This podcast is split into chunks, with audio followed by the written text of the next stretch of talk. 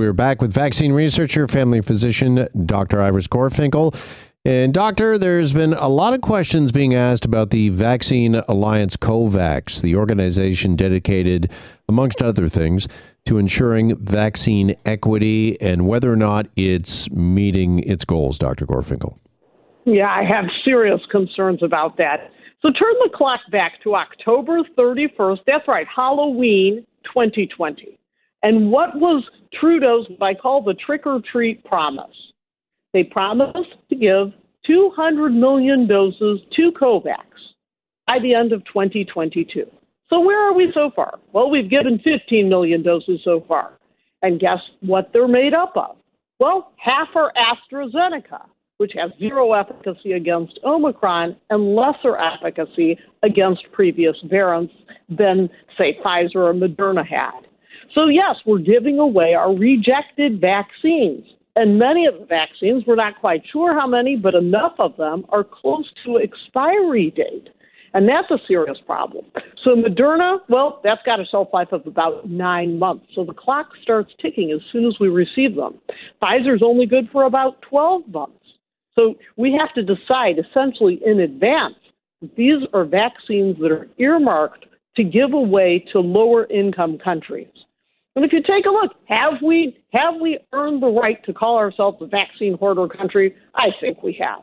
You know, with a well over four out of five Canadians vaccinated fully. In poor countries, that number is one in seven that has received just one dose. So that's a pretty serious problem. And if you're not crying yet, understand that Canada has actually wasted, that's right, trashed one and a half million vaccines so far since January, and those are the ones we know about. And some provinces are now saying up to one in five shots wind up in the garbage.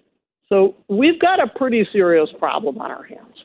All right. So obviously, we as a country, Canada, we can be doing more here then because we all remember the beginning of the pandemic and when the vaccines arrived, there was a real scramble to get us uh, vaccines. But uh, to your point, we are now flush, flush with vaccines, and Canada can be doing more when it comes to vaccine equity.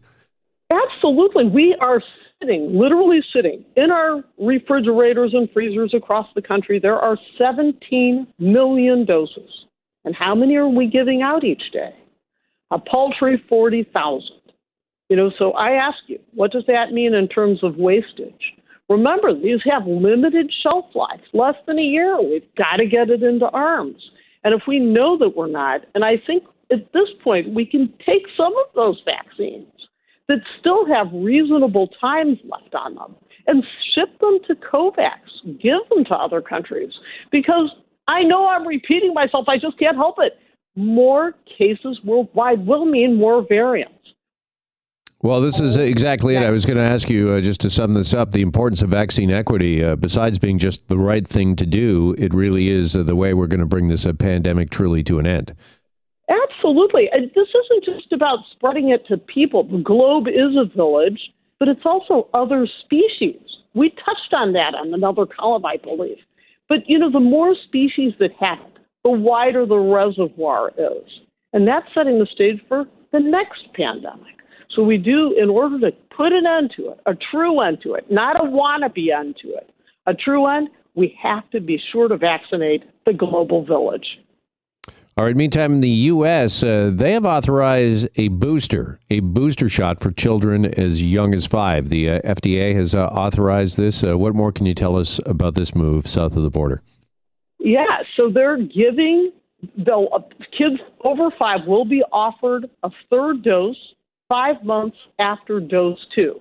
Now they're trying to work out exactly who, what, when, where, but the FDA has given approval for a Pfizer dose.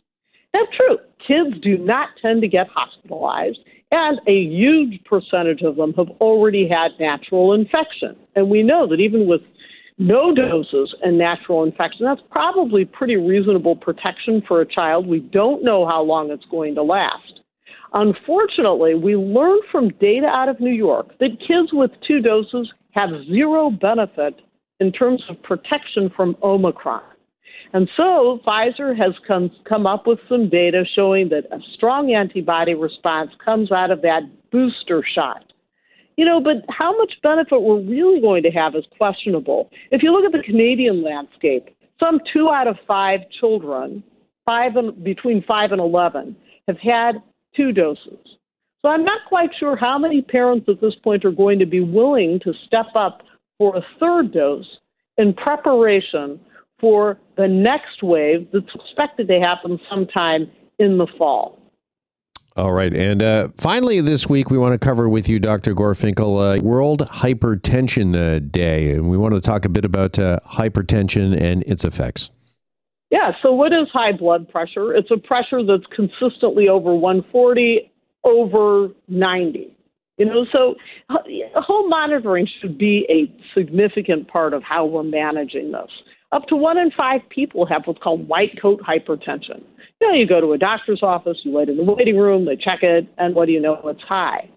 But a recent study showed that even people with white coat hypertension are more than twice as likely to die from heart disease or a stroke. So even the so-called white coat hypertensive need to be cautious with that.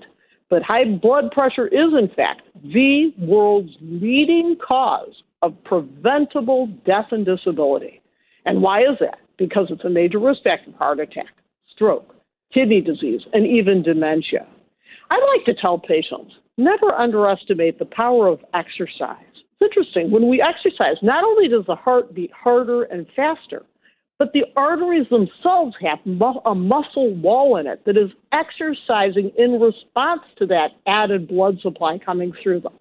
So, what winds up happening is you get more supple arteries, and that in turn lowers blood pressure, as does a somewhat lower salt diet, reducing the amount of processed and ultra processed foods and going for those veggies, the Mediterranean diet with fish and grains and olives and all that good stuff. And of course, sleep plays a critical role in keeping blood pressure down as well. All right. You, you, know, are you with me on this? When it comes to uh, exercise, the worst part of exercise is planning it or thinking about uh, doing it. Once you're there and you've actually are in the midst of exercise and afterwards, you feel fantastic. you know what's interesting? I always tell people the hardest part is getting your shoes on. But I think there's a there's an added part to this. And the research that's been done on when we have choice, is choice always a good thing? If we remove choice out of the equation and make it a given, I am sorry, my soul is not for sale. I am doing this on a daily basis. I'm doing it and I'm not questioning it myself.